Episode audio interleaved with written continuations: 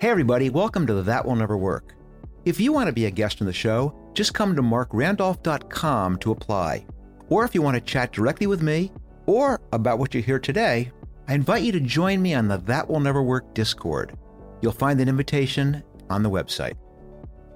This episode of That Will Never Work is a special student edition. I'm actually here at High Point University in High Point, North Carolina, speaking to some of the student entrepreneurs. And with me today is Faith Griffin, who is an entrepreneurship and marketing junior who has invented a product called the Shaving Step. And I think she has some questions about where do you go from here? Hi, I'm Marc Randolph, co founder of Netflix and six other companies. Over the years, I've heard that will never work thousands of times, but I've learned there are things we all can do to increase the chances that they will. So join me for That Will Never Work.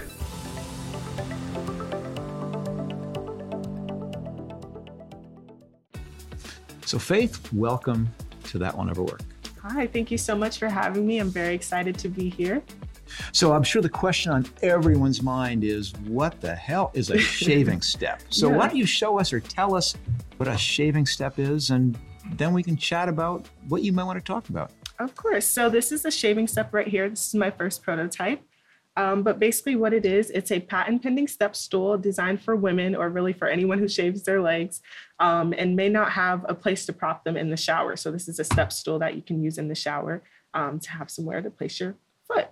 So, basically, um, we have the main step stool part, um, which has different holes in it for drainage. Um, we have a storage compartment where you can store your razors and your shaving cream. And then we have the legs, which are pretty cool because they are, or this one, extendable and retractable for people of different heights. Um, the feet are rubber so that it won't like slip and slide in the shower. Um, and then the legs are collapsible so that you can store it once you're done, travel with it, and it has a handle so you can take it wherever you need to go. Wow. So actually, it's funny because I've been working with um, High Point entrepreneurs for a number of years, and it's funny because I think I've watched you pitch this twice, if not maybe once.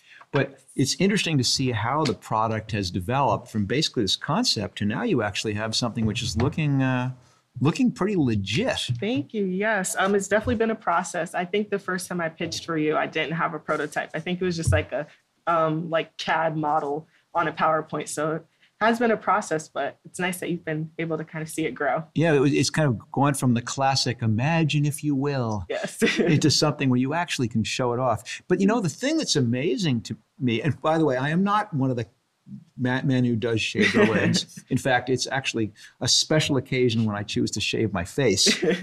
Um, but it strikes me that it's amazing that there aren't more of these. That I mean, uh, just the idea that how much easier it would be to be able to lift your leg up to a certain height to do that. Why aren't there other ones? What? Why isn't every shower made with a step built into it? Yes, that's a great question. Um, so there are a few kind of similar products, but none of them have all of the key features that the shaving step does, um, which is a good reason why it's patent pending. But um, I just, when I was kind of looking for a product to um, solve my problem, a lot of them just didn't look very stable, or you would have to like glue them into the shower, which means you couldn't like take it anywhere else. So I just kind of looked at all the things that they were lacking and decided to um, make that up and put it into this product. And are there existing products that are shaving steps? Um, not exactly like Oh. this. Um, there are a few stools, but a lot of them can't collapse. So um, that kind of thing. It's not very easy to store and things like that. So you're still a student. Yes. Are you living in a dorm here on campus? Yes. So in other words, you basically have to take this thing from your room into the shower and then back to your room. Yes. So luckily, I do have a bathroom in my room, Ah. um, but there are some dorms that still have the community style. So that's why I wanted to make it portable also for the girls that have to carry it down to the shower and then back to their room. You got to see this thing is actually made so that it can collapse, so it has a handle. Yes. I mean, it's designed to be portable. And is that a key aspect, the portability of it? Is that what differentiates it? Yes, that's definitely one of the different differentiators. Because, like I mentioned earlier, some of them you have to glue them, other ones you can't really collapse. So it's very hard to take it um, with you to different places. And I wanted to make sure that if you happen to take it to the gym, to a hotel, um, just anywhere, or even storage, like once you're done with it, you can fold it back up um, to store it away. So that definitely is like a key um, factor to it. And so, is this the only existing prototype?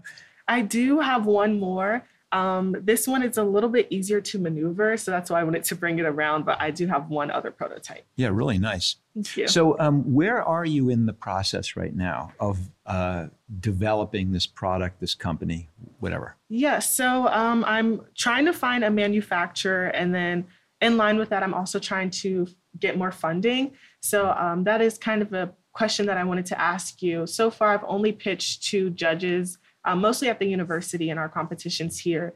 But how do I take a different approach in pitching to investors? Um, I guess what are kind of some of the main things that you look for? So it's a great question, and I'm to we'll dig into that in a minute. Which is there is quite a difference between pitching in an entrepreneurial contest than there is pitching legit for money, and we'll talk about that in a second. Is that your next step? Is raising money? You think where you uh, where you go next with this? Yes. Um, so, like I kind of mentioned earlier, we're like right at the brink of trying to find a manufacturer. Um, but then I just kind of need some funding. So once I do find one, um, we can put it into production and then kind of start um, marketing and hiring a few extra team members to get it launched soon. And what evidence do you have that people will actually buy this? Yeah, so um, I've done some market research surveys, gotten some um, very positive feedback and then kind of just by eyeing the competitors and um, seeing how their sales are kind of going through Amazon. Of course, I can't see their numbers, but kind of looking at the feedback and things that they get, I can tell that there's definitely a market. And um, just talking to people around me um, and hearing them always say, "Oh my gosh, I, I need that. Why isn't this out yet?" So um, kind of things like that.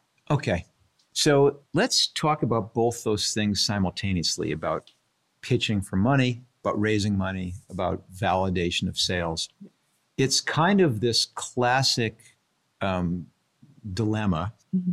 which is that people only want to lend you the money or give you the money when you don't need it.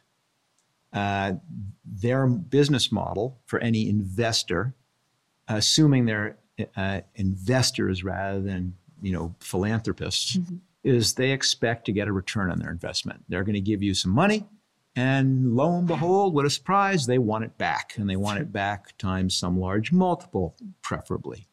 And so what they're trying to do is minimize what the risks are to that happening. Or put more specifically, they're trying to understand what is the risk here.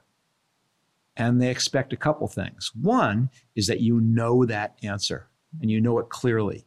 And it's not a problem to say, here's what I think we're going to figure out. Here's what I don't know, what this money is meant okay. to prove. And just to give you a simple example, I'm giving you this because this is going to inform yeah. the way you pitch. And more importantly, when you decide it's appropriate to raise and how much you might want to raise and those sort of things. So that issue is each time you raise money, it's with a very, very specific unknown you're trying to know. So and I'll use a software company for example because it's fairly easy. At the beginning, you might have an engineer who says, I think there's a really cool way to do X. Mm-hmm. So when he or she raises money, they're saying, I think I can write code that will solve this problem. And if we solve it, just think how amazing that will be. But it's very clear I'm not 100% sure it will do this. And an investor says, fine, I'll stake you X dollars to allow you the time to write that code and see if it works, if it actually works. Now, there's not going to be any customers. We're going to validate that there's not a technical risk. And that'll be the first raise. Okay. Then they raise some money, they hire a few engineers to help, they build it, and lo and behold, it works. Now they say, our next step is to figure out whether anyone wants this.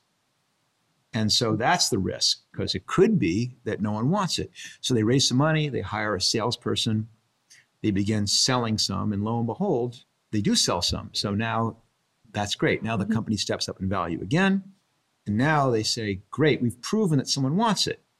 But the risk is now, first of all, uh, I'm selling everything in San Francisco, for example, where everyone's tech savvy. Are people going to want this in uh, High Point? Are they going to want this in Indianapolis? Are they going to want this in Iowa? That's the next risk. And it goes on like that forever. There's always one thing you don't know. All of a sudden, you prove you can sell it everywhere in the country.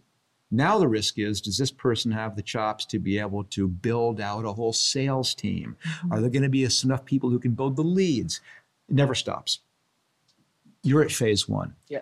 So the very, very first thing you have to prove is is there a there there? Do people actually want this? Are they actually willing to buy it? I think that's what you're trying to prove. Yes. You have to have a very clear perspective on what it is you want to prove. It could be, in fact, I'm not sure I can manufacture this. So I'm not sure, whatever it is. But my guess is that your next thing you need would need to prove in terms of raising money is, can I sell this? Okay. Am I on the right track so yes, far? Yes. Um, just doing like a bit more customer discovery. Yeah. Okay. Okay. So I know that you've done a whole bunch of entrepreneurial pitch contests things. Yes. And there's a big difference because in a pitch contest, for the most most cases, they let you finish. You have two minutes, you have five minutes, and you get to run the whole five minutes. You get to go in order, you've got the whole process, you have all the slides. When you pitch for money, it's like uh, making a Supreme Court presentation. You get about five words in, and then they interrupt you. Wow, okay. And begin asking questions. And so you never get a chance to lay out your argument in this nice sequential way. You're going to have to go in the direction they want to go. Okay. Um, when I uh, was younger, I worked for a music publishing company. So I was kind of peripherally involved in the music business. And this is back in the dark ages. and they still had record albums. Wow. I don't know if you're old enough to know what a record I, album is. I do, okay. and the when people would always send in these demo tapes trying to get record deals. Mm-hmm. And the rule of the record tape, de- demo tape, is you never build your, you never build, meaning do sequ- you go start off with this song and then this one and this one, and our best song is number four because we got as you would if you're putting an album out. Mm-hmm. Because the person is the record company exec pops the t- cassette, another technical back in the past, in their car tape deck, mm-hmm. listens to 30 seconds and decides whether they're going to listen more or not. Okay. And so you want your very, very best thing first. And that's the same thing for pitching. Okay. You're not going to get everything out of your mouth, uh, all of it out. So get your best things out early. And now you might say, Marc, what are my best things? Your best thing is all the proof points you have that this there's there's a there there. Okay. And I, it strikes me, I think you really need to collect some hard evidence that somebody actually wants this. Okay. And you, unfortunately, are getting all kinds of wonderful, glowy affirmations about how amazing this thing is. But as I've spoken to other podcast guests before, there's a big difference between someone saying, Oh my gosh, uh, Faith, you are so brilliant. This is so great. And them pulling out their wallet yes. and buying one. Yes. And there's a big difference between saying, I would so buy that, and between Bed, Bed Bath and Beyond buying 5,000 of them. Mm-hmm. Uh, and I think your next step for fundraising before you is to see how close you can get to that. Okay. Now, tying it all together, boy, you got me on a good roll here. That's a good question. Ideally, you want to have that evidence when you go in to present. Okay. Because the evidence is what's going to make them. It's, rather than saying, I talk to people and they want it, would be wonderful to say, I've demonstrated they want it because I've sold a bunch. I haven't manufactured them yet, but I've sold them.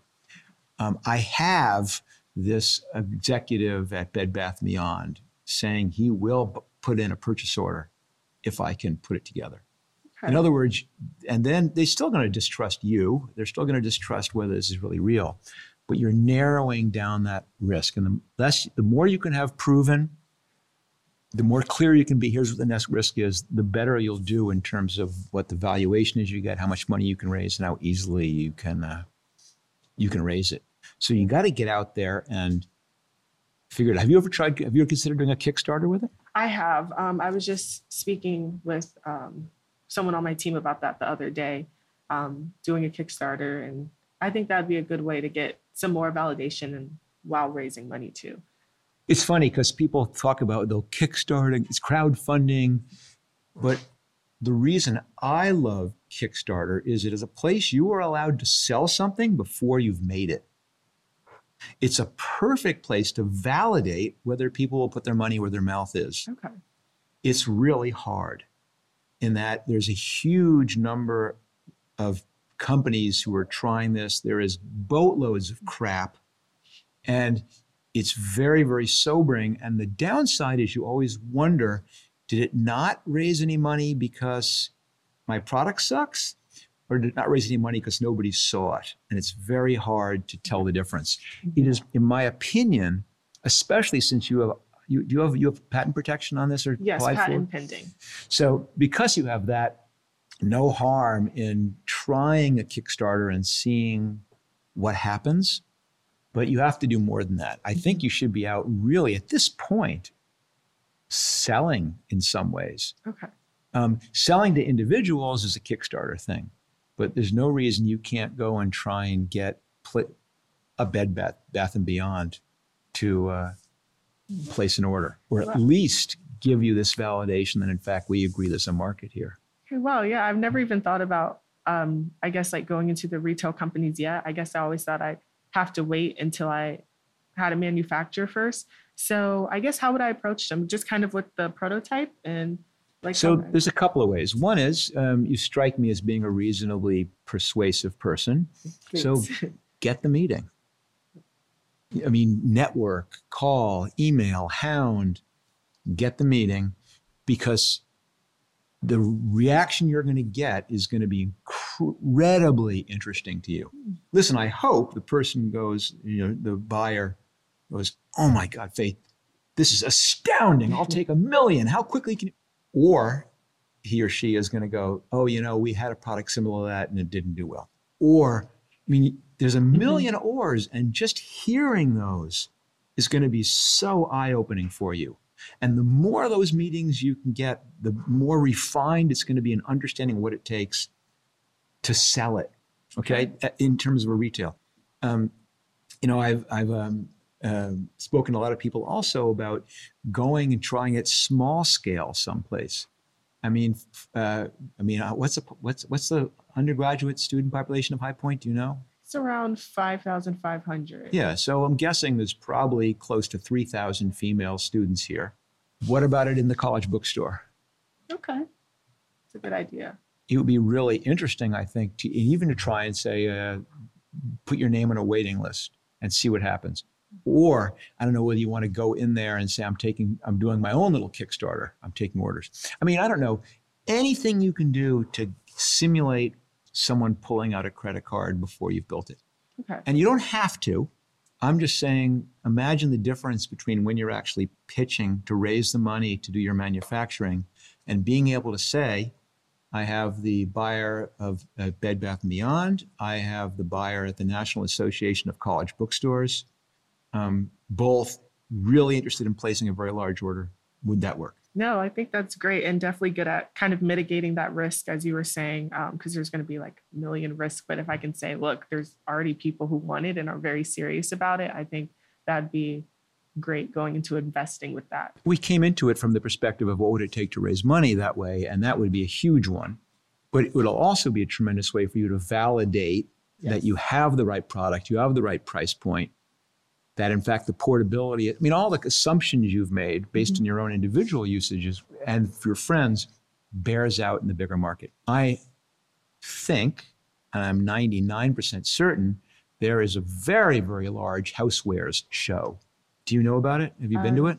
So there, it's a trade show. Okay. It's where every single person who buys housewares, which range from everything, you know, from dishes to silverware to draperies to everything, has a huge convention. And I'm not sure what city it's in, it might rotate. Okay.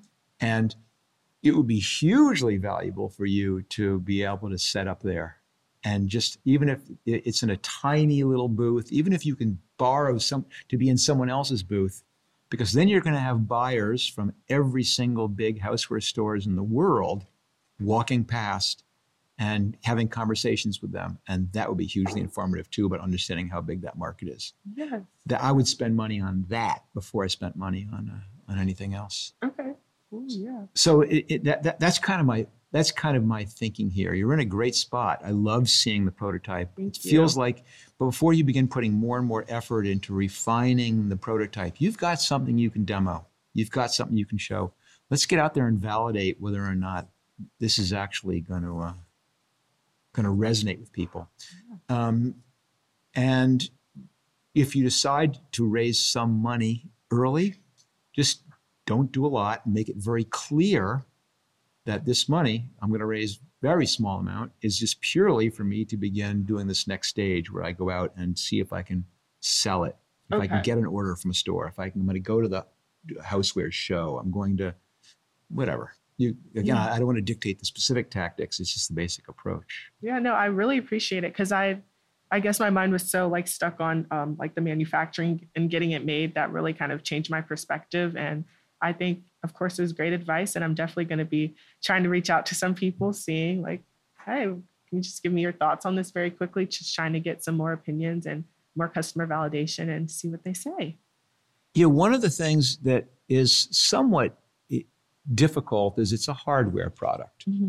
Uh, and hardware products are unchangeable or very, very complicated and expensive uh, to change. Yes. And so for a hardware product, you have to bend over backwards, making sure you understand everything about it before you set it in stone, so to speak.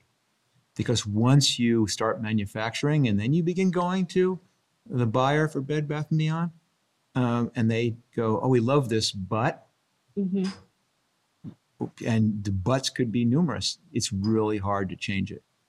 Because they might say, this is, for example, what do you th- think the retail price would be? Um, right now, I'm thinking about twenty four ninety nine.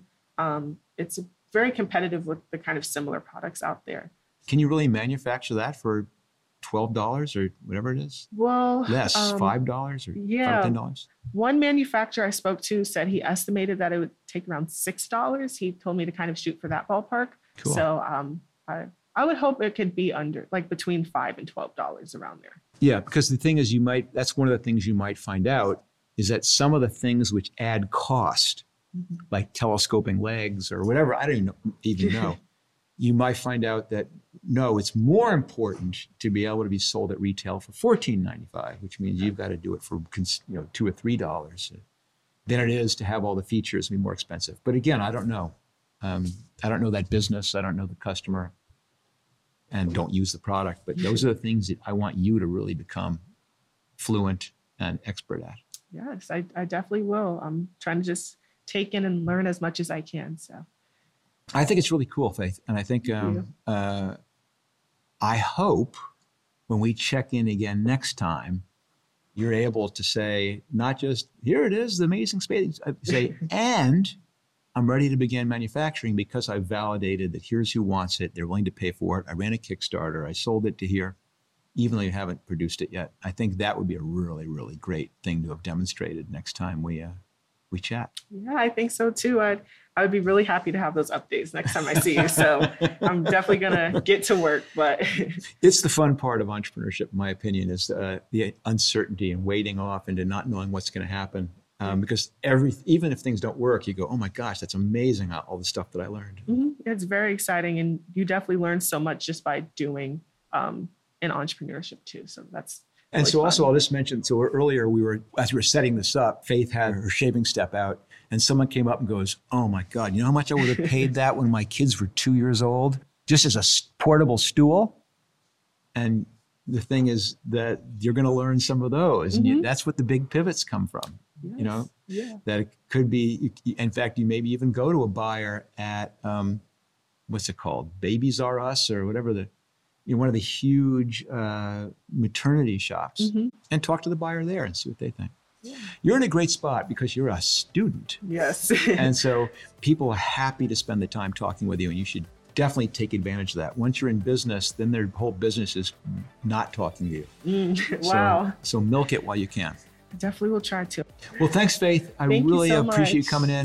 Great work so far. Um, Thank you. But let's uh, make that next step. Yes, thank you so much. My pleasure.